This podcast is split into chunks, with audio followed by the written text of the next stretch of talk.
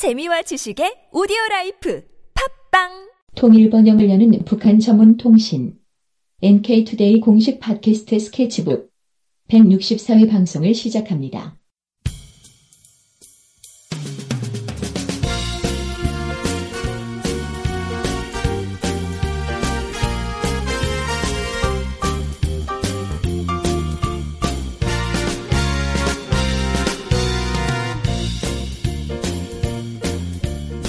안녕하세요. 김혜민 기자입니다.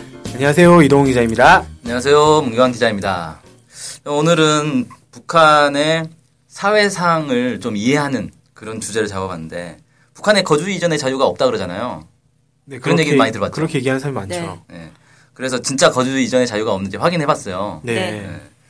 헌법을 보니까 북한 헌법 제 75조에 국민은 거주 여행의 자유를 가진다 이렇게 나왔더라고요. 네. 그래서 아 헌법에는 거주 이전의 자유가 또 보장이 돼 있어요. 네. 그렇더라고요. 그 우리 같은 경우는 헌법 제 14조에 나와요. 모든 국민은 거주 이전의 자유를 가진다. 뭐 이렇게 이제 규정이 돼 있죠. 네. 그래서 거주 이전의 자유가 도대체 뭐냐? 그냥 자기가 원하는 곳에서 살 자유를 얘기하는 거예요. 네. 내가 여기 살고 싶다. 그럼 여기 사는 거죠. 네. 어떻게 여러분 다들 자기 살고 싶은 데서 살고 계십니까? 저는 안 되는 것 같은데요. 아 왜요? 어디 어, 살고 싶어요? 딱히 살아보고 싶다 이렇게 생각한 데는 없는데 예를 들어 테- 제가 타워 팰리스 가고- 가서 살고 싶다라고 해서 들어가 살 수 있는 건 아니지 않습니까? 아, 들어갈 자유는 있죠. 돈이 없어서 그렇지. 아, 예, 그러니까 이전을 할 수는 없는 거잖아요. 네. 방문은 할 수 있지만 거기에 거주하거나 이전을 할 수가 없으니까. 그러니까 뭐 돈이 생기면 누구나 타워 팰리스에 네. 들어가 살 수 있는 권리는 있는 거죠. 네. 음. 아 근데 거기 사는 사람들이 또 집을 내내야 되는데. 아 그렇구나. 네. 살던 사람이 안 나오면 소용이 없네. 네, 네. 아, 그렇군요. 그래서 저희가 이제 흔히 거주 이전의 자유 그러면 한국은 당연히 거주 이전의 자유가 있고 북한은 당연히 거주 이전의 자유가 없다 이렇게 쉽게 생각하는데 사실 이 거주 이전의 자유가 뭐냐 이걸 따지면 되게 복잡해진단 말이에요. 네. 왜 복잡해지냐면 아까 말씀하신 것처럼 아 나는 타워피에서 살고 싶은데 원래 살던 사람들이 안 나와. 그럼 못 사는 거예요. 그럼 자유가 없는 거냐? 그것도 아니죠. 자유가 있는 거죠. 응. 들어갈 수는 있으니까. 응. 하지만 이게 현실적으로 또 안 되는 부분이 있고. 그래서 네. 이게 어 그냥 거주 이전의 자유를 어떻게 정의하느냐라고 했을 때 자유를 100%다 마음껏 누릴 수 있는 나라는 어차피 없다는 거예요. 네. 어느 나라든지 자기가 어 자유를 100%다 누리는 건 아니고 한정된 조건에서 좀 누리는 거죠. 그러니까 우리 같은 경우는 집이 실제 이제 빈 집이 있어야 되고 거기에 들어갈 수 있는 재력이 있어야 되고 그래야 이제 들어갈 수 있는 거지. 아 그냥 저기 나 살고 싶으니까 저기 나오고 나 들어갈 거야 라고 할 수는 없는 거다. 원래 네. 모든 자유라는 게 그런 거잖아요. 네. 음. 그래서 이제 그렇게 좀 이제 인식을 해야 될 것 같은데 그럼 이제 북한 같은 경우는 어떻게 되는 거냐? 그러니까 무제한의 자유를 보장해 주는 건 아니고 어떤 조건 하에서만 가능한 그런 자유를 줄 건데 북한에서는 어느 어떤 식으로 이제 거주 이전의 자유를 마련하는지를 좀 이제 살펴보려고 하는 건데요. 어, 북한이 일단 집을 어떻게 마련하느냐? 북한 음, 집을 살 수 있나요? 돈 주고 사는 개념이 없죠, 아예. 아. 그런 개념 자체가 없죠. 네. 그럼 국 국가 건가요? 집은? 그렇죠. 집은 아, 땅도? 예. 음. 부동산이 100%다 이 국가 재산으로 돼 있어요. 아. 그러면은 그 내 집이다 하면은 그거는 뭐 평생 이용권인가요? 그렇죠. 일종의 이제 아. 평생 이용권 같은 거죠. 무한 전세. 예. 무기한 전세. 네. 월세 내나요? 어, 월세 개념은 없고 사용료라는 게 있는데 사용료는 이제 뭐 전기세, 물세, 관리비 뭐 이런 걸 얘기하는 거예요. 아, 음. 그러니까 뭐 사실 이런 거 뭐라고 하죠? 한국에서는 공과금? 공과금. 예. 공과금 그런- 좀 내고 어 사는 거네요. 그렇죠. 월세 안 내고 음, 그런 개념인 음, 거죠. 그래서 이제 전세 할 때 전세금도 필요 없고. 예, 무상 주택이라 그러죠. 음. 무상 주택이라는데 무상이라고 해서 100% 공짜는 아니고 그래도 기본적인 뭐 전기세 이런 공과금은 내야 되는 음, 거고. 공과금. 뭐 장기 임대주택 이런 한국에서는 약간 네. 싼 가격에 들어갈 수 있는 영구 임대주택 야, 뭐 영구 이런 임대주택 뭐 이런 그런 게더 개념인 거죠. 가깝겠네요. 네. 아, 그러면은 북한에서는 기본은 자기 집- 제가 어디 가고 싶다 했을 때 거기 있는 사람들이 안 나오면 못, 못 들어가겠네요. 그렇죠. 빈집 그러니까 한국처럼 빈집이 있어야 들어갈 수 있는 거잖아요. 그렇죠. 아니 예. 이건희도 예를 들어 저희 집에 들어오고 싶다는데 내가 내 집안안 나갈 건데 이렇게 하면은 이건희도 제 집 못 들어오는 거 아닙니까? 그렇죠. 예. 그 이제 집을 어떻게 이제 마련하는지부터 좀 보면 네. 집을 자기가 이제 막 돌아다니면서 아 이 집 괜찮겠는데 여기 얼마예요 이렇게 물어보는 게 한국에서는 기본 방식이잖아요. 네, 네. 부동산. 네, 부동산 이제 가가지고 네. 이- 내가 돈이 이 정도 있는데 이 정도에서 살 수 있는 집이 뭐뭐가 있습니까? 네, 딱 네, 물어보면 네, 네. 알아서 이제 소개해 주죠. 네. 네. 근데 북한에서는 그런 게 아니고 내가 이제 집을 구하는 사람이면 이 시군 인민위원회에 네. 신청서를 내요. 네. 나집 필요합니다라고 신청서를 내요. 나 네. 뭐 가족이 몇 명이고 뭐 어, 어디 직장 다니고 있고 이런 걸 딱 내주면 인민위원회에 주, 주택 배정과라고 있대요. 네. 이 주택 배정과에서 일정한 기준에 따라서 집을 배정을 해주는 거예요. 네. 그러니까 이 기준이란 건 뭐냐면 자네는 지- 어느 직장 다니고 있으니까 그 직장 다니는 사람은 뭐 방 몇 개짜리 집 이런 식으로 규정이 돼 있어요. 아. 고급 공무원은 방 몇 개짜리 집, 뭐 농민은 방 몇 개짜리 집 이런 식으로 기준이 다 나눠져 있습니다. 아. 그 5등급인가 그렇게 나눠져 있다 그래요. 집에 이제 평, 쉽게 말해서 우리로 치면 이제 평수가 다섯 개 종류의 평수가 있는 거죠. 그렇게 해서 그 기준에 맞게 주택 사용증을 이제 발급을 해줘요. 네. 근데 이제 문제는 뭐냐면 주- 집이 빈집이 있어야 주는 거 아니에요. 네. 빈집이 나와야 되는데 빈집이 이렇게 뭐 신청한다고 바로바로 나오는 게 아니다 보니까 어 이제 운이 나쁘면 좀 기- 많이 기다려야 되는 거죠. 음. 어, 빠르게 나올 수도 있고 늦게 나올 수도 있고 지역마다 차이가 있겠죠. 그러면 만약에 늦게 나올 경우에는 신청했던 사람 어디 어디서 사는 건가요? 원래 살던 집에 살아야죠. 아, 그러니까 부모님한테 얹혀 사는 거죠. 아. 쉽게 말해서 예를 들어 그러니까 내가 뭐 그러니까 이사 이사를 하고 싶은데 그 빈집이 나오지 않을 경우에는 계속 이제 원래 있는 네. 집에 살 수밖에 없다. 그렇죠. 네. 예. 처음부터 집 없이 딴 태어나는 사람은 없는 거니까 어, 근데 방이 없으면 어떡하죠? 방이 없다는 게 아 빈 방이. 네. 그러니까 예를 들면 이런 거잖아요. 집이 필요한 대표적인 경우가 결혼했을 때 네. 새로 결혼하면 이제 신혼 부부가 살아야 되는데 주택 배정과에 요청을 했어요. 나 우리 결혼했으니까 빈집 주시오 했는데 아 좀 기다려 지금 빈집 없으니까 빈집 나올 때까지 기다려라고 하면 이 사람들은 자기 이제 뭐 남자 집 아니면 여자 집에 들어가서 이제 얹혀 네. 살아야 되는 그런 거죠. 근데 방이 없으면요? 방이 없으면 마루에서 자야죠. 방이 있는 집으로 가겠죠. 둘 다 방 없으면 어떡하죠? 아, 그럼 큰일이죠 이제 결혼을 미뤄야죠. 아. 네, 그러면 뭐 방을 나눠서 쓰든지 뭐 하겠죠. 음. 그래서 이제 어떤 사, 사람들에 따라서 뭐 이건 다 지역마다 차이는 있겠지만 신혼 부부의 경우 한 4, 5년 정도 기다려야 집을 배정받는다 뭐 이런 얘기도 있더라고요. 근데 이것도 뭐 이제 언제 나온 자료인지를 알 수가 없으니까 요즘 또 어떤지 잘 모르겠고 하여튼 집이 그렇게 막 여유 있어가지고 바로 바로 나오는 그런 상황은 아닌 것 같아요. 음. 자 이제 결국은 이거 뭐냐? 내가 집을 고르는 게 아니라 주택 배정과에서 집을 골라주는 거죠. 너 네. 이 들어가 살아. 그러면 네. 이제 거기 들어가 사는 그런 그렇다 보니까 사람들이 아 북한은 거주 이전 자유가 없네. 국가에서 정해주는 데 가서 살아야 되네. 아. 뭐 이렇게 이제 인식을 하게 되는데 네.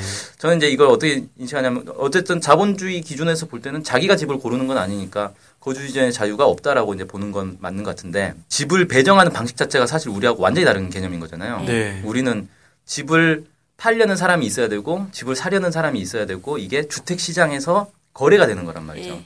그걸 이제 중개하는 데가 부동산 네. 업체가 있는 거고 이런 이제 자본주의 방식이 기본인데 북한은 사회주의다 보니까 그런 게 아니라 국가가 집을 만들고 사람들한테 배분을 한단 말이에요. 음. 그러면 배분을 할 때 기준과 원칙이 있어야 될 거 아니에요. 네. 자, 집 만들어 놓고, 자, 알아서 들어가서 사세요. 그러면 이제 싸움 나죠. 서로 더 좋은 집, 이런 데 들어가려고. 그래서 이걸 이제 국가가 통제를 하고 질서를 만들어주는 거다. 음. 그러다 보니까 질서를 만들려면 어떻게 해야 돼요? 원칙이 있어야 되고, 순서가 있어야 되고, 먼저 신청한 사람, 먼저, 뭐, 늦게 신청한 사람, 늦게 기다려야 되고, 뭐, 이런 게 딱 되지 않겠는가. 네. 물론 국가가 집을 엄청 많이 만들어 가지고 원하는 지역에 원하는 뭐 모양의 집에서 살 수 있게 다 해주면 좋겠지만 그건 이제 물질적으로 한계가 있는 거니까 네. 예. 그런 이제 구조가 돼 있다. 그럼 이제 자 어쨌든 그렇게 집을 받았어요. 그래서 살고 있어요. 근데 이사를 가고 싶을 수도 있을 거 아니에요. 네. 집이 왠지 마음에 안 들어요. 모기가 많다거나 바퀴 벌레가 뜬다거나. 그래서 이제 이사를 가야 될 때 이사는 어떻게 가는가? 네. 이것도 이제 해야 되는데 우리는 보통 이사 갈 때 언제 이사 가죠? 계약이 끝났을 때. 그 집에 도저히 살 이유. 아까 아까 말한 바퀴벌레 그 아, 도저히 사람 사는 집이 아니다. 예. 예. 아니면 뭐 직장을 멀리 옮겼을 때라든지. 아, 그렇죠. 예, 직장. 그래서 제가 이제 꼽아 보면 제일 많은 이유는 계약 기간이 끝났을 때, 전세나 월세 계약 아. 기간이 끝났을 때, 그 다음에 직장이나 학교 같은 걸 옮길 때, 네. 그 다음에 집이 좀 안 좋아서 더 좋은 집을 가고 싶을 때, 네. 음, 아니면 뭐 갑자기 경제가 어려워져가지고 직장을 해고를 당했어요. 그래서 더 이상 월세를 낼 수 없어. 그래서 음. 더 작은 집으로 이제 음, 안타까운 경우지만 더 작은 네. 집으로 가야만 할때 네. 이런 경우에 이제 우리가 이사를 가는데 네. 북한도 이제 마찬가지로 이사를 갈 때는 이사 가는 이유가 있을 건데 네. 일단 우리가 가장 큰 전세나 월세 계약이 끝나는 경우는 없단 말이에요. 네. 이런 개념은. 그 다음에 더 좋은 집을 이렇게 돈을 모아가지고 산다거나 아니면 돈이 없어서 더 나쁜 집으로 가야 되는 경우도 없죠. 네. 집을 사고 파는 개념이 없으니까. 음. 그러다 보니까 결국은 북한에서는 이사를 가야 되는 상황은 그냥 직장인 학교를 옮길 때 외에는 사실 발생하지 않는다는 거죠. 음. 아니면 뭐 진짜 집이 너무 안 좋다 그러면 주택 배정과에 가서 왜 나한테 이런 안 좋은 집 줬냐 좀딴 집도 알아봐 달라고 뭐 이제 네. 뭐 얘기는 할 수 있겠죠. 음. 네. 그런 식으로 이제 직장 옮기는 경우 외에는 사실 이사할 이유가 별로 없- 발생하지 않는다. 네. 그럼 이제 직장 배치가 바뀌면 당연히 그 직장에 맞게 이사가 되는 거죠. 네. 예를 들어 다른 시나 다른 도로 이렇게 멀리 직장에 옮겨졌다. 그러면 이제 당연히 그쪽으로 이제 집을 알, 그 집이 나오는 거고. 네. 근데 이제 꼭 그런 경우만 하는 있는 건 아니고 사람들이 왠지 저 집이 더 넓고 방이 한 개 더 많아 저기는 어, 저기는 마당이 있어. 왠지 저기서 살고 싶어. 그러면 그냥 바꾸고 싶을 때도 있을 거 아니에요. 네. 야너 딴 데 가고 내가 그 집 살면 안 되겠냐? 어, 이런 경우가 있단 말이에요. 네. 그래서 그런 게 원래는 안 되는 건데 왜냐하면 그 국가에서 이 주택 이 사용증을 준 걸 가지고 그대로 살아야 되는데 그게 또 원칙대로 100%다 지켜지는 건 아니고 사람들이 암암리에 그냥 이렇게 어, 서로 주- 집을 바꾸는 경우가 있다 그래요. 네. 이제 음성적으로 그, 이 거래를 하는 거죠. 그런 게 이제 좀 늘어나다 보니까 북에서 아예 주택 거래소라는 걸 만들어 버렸어요. 아, 그러면 이제 주택 거래소라는 주택을 거래한다는 뜻 아닙니까? 네. 거래소라는 거. 네. 부동산 같은 그렇죠. 네. 국가가 운영하는 부동산 회사가 어, 되는 근데 거죠. 이거 무료죠. 그렇죠. 음. 그래서 주택 사용권을 중개해 주는 거예요. 아, 좋다. 이집 살고 싶은 사람과 저 집 살고 싶은 사람이 서로 이렇게 이- 여기를 매개로 해서 이렇게 중개를 하고 여기에 이제 기본적인 이제 수수료 같은 게 좀 있다 그래요. 아, 수수료 있어요? 네, 수수료는 있어요. 아니, 그 거래소한테 주는 수수료? 네, 거래사한테. 그러니까 우리로 치면 이제 부동산 중개 수수료 같은 아. 그런 건 있는 거죠. 그러면은 예를 들어서 한 집은 넓고 한 집은 좁, 좁으면 네. 바꾸려고 하지 않을 거 아닙니까? 원래는 넓은, 불평등 교환이 되는 그러니까 넓은 집에 사는 사람이 안 바꾸려고 할 거 아니에요. 근데 바꾸기 위해서 뭐 다른 조건이 필요할 것 같은데. 그래서 이제 이전에는 음성적으로 할 때는 좀 웃돈을 더 준다 그래요. 네. 더 넓은 집으로 가는 사람들이 이제 웃돈을 줘가지고 간다 뭐 그렇게 하는데 여기서는 이제 정부에서 공식적으로 주택 거래소를 만든 이후에는 그걸 어떻게 하는지는 잘 모르겠더라고요. 음, 뭔가 기준은 있겠죠. 네. 음. 실질적으로는 원래 웃돈 주는 그런 게 암암리에 있었는데 네. 합법적 그 주택 거래소에서는 어떻게 되는지 알수 알 수 없다 현재는. 음, 아직까지는 네. 네. 주택 거래소에 대한 정보가 지금 남쪽에는 거의 없습니다. 그냥 네. 이런 게 새로 만들어졌더라라는 내용밖에 없어요. 아, 물론 여기서 이제 거래하는 건 주택 소유권은 아니고 주택 사용증을 이제 거래하는 거고. 음. 그래서 이사를 그래서 실제로 그렇게 많이 다니는가 확인을 해보니까 이제 탈북자들마다 약간씩 얘기는 다른데 이사를 되게 자주 다녔다는 사람들도 있더라고요. 네. 그러니까 이사 다니는 것 자체가 그렇게 막 통제가 돼 있거나 그런 건 아닌 것 같아요. 자기 뭐 이사 가고 싶을 때 그냥 이사를 자주 자주 가고 같은 군내에서는 거의 제한이 없다. 이사를 가고자 할 때 그렇게 이제 얘기하더라고요. 아, 근데 이사 다니는 거 자체가 너무 귀찮아서. 그렇죠. 사실 굳이 안 가는 게 좋죠 이사는. 네, 너무 일인데, 이 이사라는 거 자체가. 예. 그리고 이제 북한에서는 이사를 이렇게 이사를 많이 하는 그런 사회 분위기가 아니다 보니까 이삿짐 배달 업체가 없어요. 그럴 것 같은데요. 예, 이삿짐 업체가 그럼 없어요. 갑자기 트럭 빌려야 되고, 막. 어, 자기가 알아서 다 해야 돼요. 리어카를 아. 끌든지 트럭을 트럭을. 끌든지 트럭을 끌든지 해야 되겠네요. 그러면은 이사를 예를 들어 트럭을 못 구하면 하루 만에 못 하겠네요. 이사를. 그러겠죠. 근데 또 이제 재밌는 게 그 북한의 이제 주택들이 안에 시설 그 뭡니까 빌트인이라 그러나 그 시설이 어느 정도 갖춰져 있어요. 뭐 책상이라든지 이렇게 뭐 음. 옷장이라든지 이런 것들 갖춰놓고 기, 기본. 옵션, 네, 기본. 옵션. 네. 그런 게 많아서 사실 이사할 때 짐이 이렇게 많지는 않더라고요. 음, 뭐 그런 이제 좀뭐 A 원룸에서 B 원룸으로 옮겨가는 거랑 비슷한 거 네. 자기 옷만 챙겨서 옷, 옷가지랑 뭐 식기 그릇. 이런 음. 걸좀 행정해가지고 하나. 뭐 아무튼 그래서 어 결국은 북한에서 이제 거주 이전의 자유 라고 했을 때 결론적으로 말하면 우리가 생각하는 그런 거주 이전의 자유는 없, 없는 대신에 음 그래도 거기서도 자기가 이제 원하는 집이라든지 이런 것들을 신청을 해서 질서와 규칙에 따라서 음 이렇게 집을 옮길 수도 있고 이사 갈 수도 있고 뭐 이런 이제 시스템은 돼 있다. 뭐 이렇게 좀 볼 수 있을 것 같고 핵심은 결국은 내가 어느 직장을 얻느냐에 따라서 어느 집이 나오느냐가 딱 결정되는 거다 보니까 직장을 이제 어떻게 구하느냐 이게 이제 더 중요한 이제 핵심 문제가 되는 것 같아요. 결국 직장을 자유롭게 구할 수 있냐 없냐 이게 거주 이전의 자유와 더 네, 밀접한 직결, 네, 직결 된 관계가 네. 되겠군요. 근데 예를 들어서 내가 저 도시에 가서 살고 싶어. 그럼 저 도시에서 직장을 얻어야 될 거 아니에요. 네. 아니면 뭐 저기 어디 시골 내려가 살고 싶어. 그러면 농장에 직장을 얻어야지 갈 수 있는 거니까 그런 식으로 이제 직장을 구하는 건 어떻게 되는지 이게 사실 더 중요한 건데 아, 이건 이제 뭐 얘기 길어지니까 다음에 기회 있으면 또 한번 얘기를 해보도록 하죠. 네. 네. 기다려지네요. 네, 오늘 그래서 북한에 이제 거주 이전의 자유가 있는가 어, 이 문제에 대해서 한번 얘기를 나눠봤습니다. 네. 감사합니다. 안녕히 계세요. 안녕히 계세요.